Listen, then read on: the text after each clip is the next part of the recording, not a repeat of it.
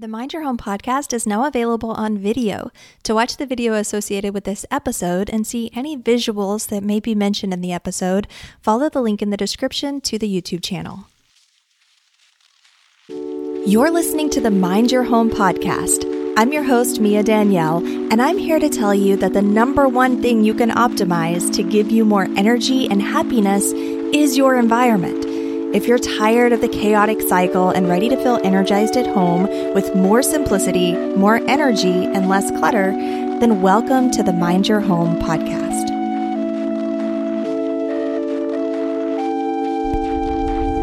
I'm pretty sure I've lived all of the routines from working night shifts to cramming overtime at college. I've been a night owl, a couch potato, a full time 16 hour a day workaholic, and I've attempted many of the complex guru routines that you see online and in books. Over the past few years, I've really found a flow that works for me and helps to keep me productive at a higher level and producing better and more creative quality work. And it's been really nourishing to my relationships and my well being. And this is a slow roll routine. For me, it looks kind of like this. Now, this is what most people's routine looks like. We tend to jolt ourselves awake, work all day long, and then you come home and maybe you're working until the last minute or scurrying to get things together for the evening, feed the kids, give everybody a bath, all of that good stuff. And then you try to just dive in to sleep, which doesn't usually work. So you have a little bit of this jagged up and down insomnia until you finally crash and then wake up the next morning to do it all over again. I'm going to be sharing with you today my slow roll summer routine. Like, as a person who runs my own business, as a person who has a seven month old baby and two teen daughters and a dog, like, we have a lot of things going on that could very easily become hyper busy and just, you know, like crazy living, right? And I've definitely done that before and I don't prefer it. Now, I know what a lot of you are thinking already. Well, Mia, I can't have a schedule that looks like yours because I work night shifts or I have to work 12 hour shifts or I have to wake up at three or four o'clock in the morning. I totally feel you. Like I said, I've been through a lot of those schedules before. I'm going to show you how you can adapt and tweak this routine to fit in with whatever your schedule currently looks like. There's been a ton of research on time blocking, breaking down your schedule into dedicated chunks of time. I'll talk more about that in a little bit, but just in general, having chunks of time dedicated to different things helps you to be more present, which is important whether you're trying to be productive or nourish relationships. So, there are five parts to my day. The first is a slow roll morning, waking up to something that you enjoy, to something that makes you happy. So you're happier to get up, you're starting your day off on a better foot, as opposed to jolting up to an alarm and immediately hitting the ground running and diving straight into work or a pile of tasks and to-do lists that you left from yesterday. My morning generally starts around 7:30 initially because that's here lately when Chloe's been waking up hungry for her first feeding and so we'll feed her. And then sometimes I'll go back to sleep for a little bit and might not wake up until 9:30 it just really depends. But I'm not waking up to an alarm. We'll oftentimes just kind of lay around and lounge in bed after she's eaten. We get Charlie. She likes to be taken care of in the morning so she's usually hanging around really eager to get her day started. The important thing here the big takeaway is to start every morning off with ease and happiness not dreading the wake up. Even if you do work a nine to five job, you can wake up an hour or two hours earlier just so that you have the opportunity to start your day off with ease and happiness because it really sets the tone and it makes you feel like you're living more than just your job that you're showing up for. Not too long ago, I went to the doctor. I was having a lot of trouble getting back to my pre pregnancy weight. I went in complaining with a lot of dry patches on my skin, not a lot of energy. She ran some blood tests and told me that I was very hypothyroid.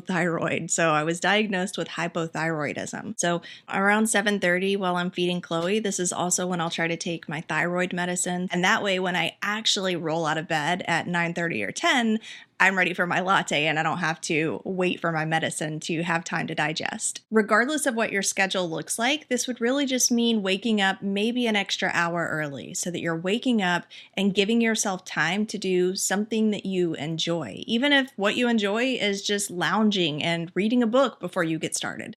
Now, after that, we dive into the wake up routine. Now, we all have our own little way of doing things in the mornings, and I'll show you what mine is here in a second. But there are some really important factors to add into this mix sunlight and movement. Ali Abdaal has a really great video about evidence based sleep practices. But basically, I'm sure you've heard of the circadian rhythm, and the number one influence on this rhythm happens to be light, the morning light and the evening light. We have these melanopsin neurons in our retinas, and whenever the morning or evening light hits those retinas, it sends a signal to our circadian rhythm. So this does two things. It kickstarts your circadian rhythm by having your brain release cortisol and epinephrine, both of which are stimulants that help to wake you up and make you feel alive and alert. But it also winds up a timer for 12 to 14 hours of when melatonin will be released in the pineal gland in your brain, making you sleepy. So whenever you get the morning light, roughly 12 to 14 hours after that is when melatonin is going to automatically be kicked in because of this natural biorhythmic clock that we all have. All of that to say, I make sure that I get out and I get some sunlight in the morning. Like clockwork, I get up, I brush my teeth, you know, go to the bathroom, I drink a lot of water, and I make my coffee. In that order, every single morning, I just go through this routine. I've found that it's really important for me to get physical movement as early on as possible to really kickstart my day. Get the blood pumping and get your organs and everything waking up. It's kind of a two for one thing for me because Charlie needs to go out.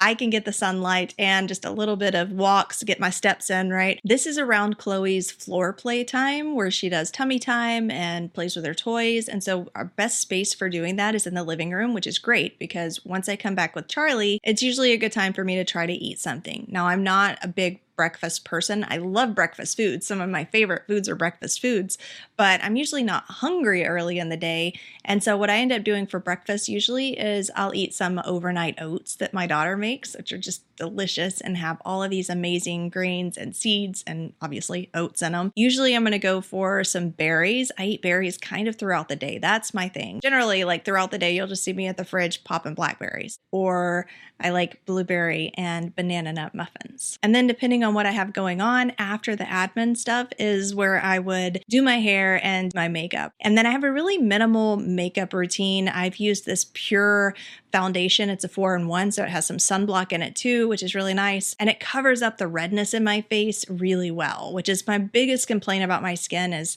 the redness that I have. Um, and so this does a great job of covering everything up while not drying out my skin, which is another concern because I typically tend to run dry. I've used the same palette for a long time now, and it's really the only one that I use. I use the dark color for my quote eyeliner, and then I use the lighter shade of brown for eyeshadow just to add a little bit of shading because I do have really hooded eyelids. And so I just take this lighter brown color and I'll put it on top of the hood on my lids to give me a little more of an open look. And then I'm using this Ilia mascara. My only complaint with it is that it's not waterproof. A little Milani blush, and that's pretty much it. The third part of the day is work time or productive time. I've talked before about the importance and the, just the impact of time blocking. Time blocking is how I do everything. It's really all about batching, whether I'm talking about tasks or chores or ways of separating my time throughout the day. I love to batch like things with like things. And especially when it comes to work, it's great because it keeps your work hours from blending in with your rest of your life hours. And it actually allows you to take more free time, you know, to do more fun things, to do more lazy things when you effectively time block. The worst thing you can do is say, I'm going to sit right here and I'm going to work for the next eight to 12 hours. Nothing will make you want to procrastinate more or make you less effective in whatever it is that you're trying to create. There's nothing stimulating about sitting in one spot for extended numbers of hours, and it makes you less productive in the long run. This is especially helpful if you do have to work eight to 12 hour days and you don't have the luxury of setting your own schedule. Like for me, I can choose to work four hour days if I want to. Sometimes I find that that is the most efficient and effective way for me to work is to get hyper focused for four hours. If you think about it, if you come in and you tell yourself, I'm going to be working on this all day long, now you've set this infinite timeline of whatever it is you're going to be working on. That's going to make you procrastinate. And in the long term, when you add in all of the different breaks and getting distracted and looking at your phone for a while and, you know, all of the different things that we can do when we feel like we have some kind of an infinite time block, you'll probably find that you're still only being effective and focused for maybe three to four hours at that time. So instead, I intentionally block off four hours, sometimes three, sometimes five, just depending on what I'm working on. And I will aim to get hyper focused during that period of time. My best work block tends to be from 11 a.m.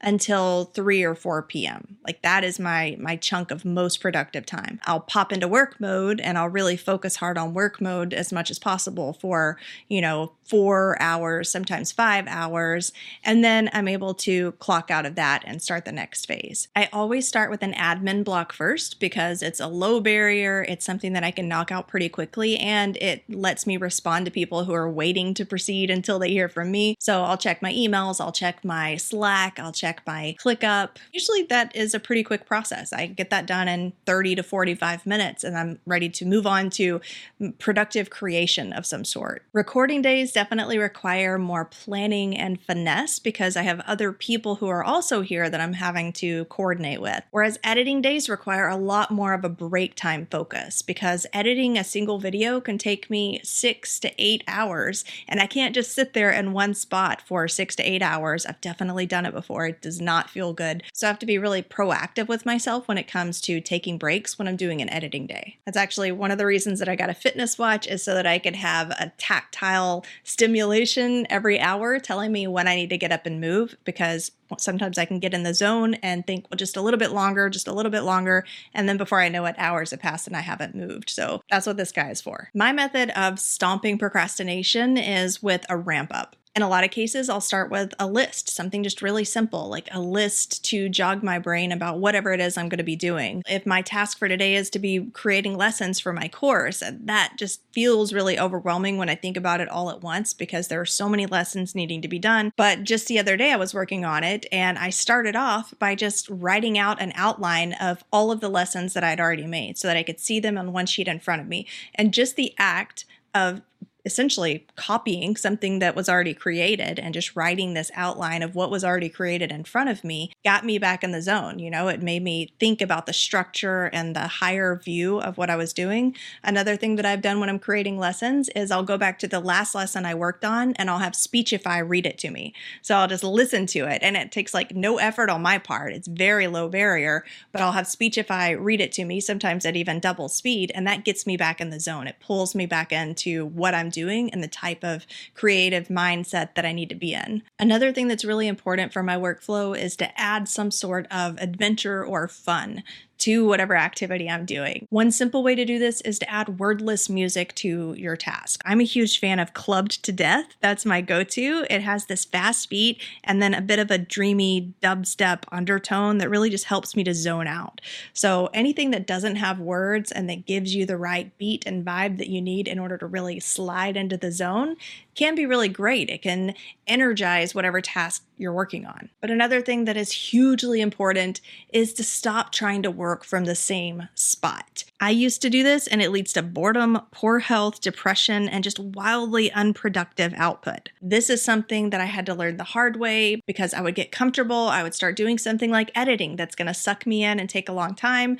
And I would find, like I said, that many hours had passed and I hadn't moved. So I started prioritizing finding spots, and this has been game changing. I've got a couple of coffee shops with outdoor scenes, a gym that has zones for working. I used to go to the library when I lived in Phoenix, but unfortunately, this local library here is a bit more disappointing and not super inspirational for me to work from. Leaving my living room couch for a little bit to work somewhere else helps me to more effectively time block and insert breaks into longer projects. So for lunch, I'll typically have something like hummus and the pretzel crisps or pita chips, and I might throw in some more berries because I eat those throughout the day. I don't usually get hungry during the daytime. It's usually around four or five that I start really getting hungry, but I do make a point to eat something. Boar's Head makes this great Cajun turkey that I love, and whenever I'm able to get that, I'll make some whole wheat Cajun turkey sandwiches. Ah, Those are delicious. I don't have any right now, so I'm probably going to be going for the hummus today. I've also really gotten into to go meals. They're quick and easy and delicious and not too pricey depending on which ones you get. And then step four is a wind down. Typically around three to four, somewhere in that range, I'll start my wind down process. When the girls are in school, this is around the time that they come home from school. But of course, during the summer, we're all here together. But it's a great time for me to check in with people and see what people are feeling like doing because that can kind of sway what activity we end up doing that day. My wind down process or activities usually consist of at least one of four things. And sometimes we'll mix and match these four things swimming swimming because it's summer. We've been really into swimming at least a couple of times a week, getting Chloe into the shallow end and watching her splash around. Fitness is something I've been working on a lot. So I'm trying to take fitness classes at least every other day.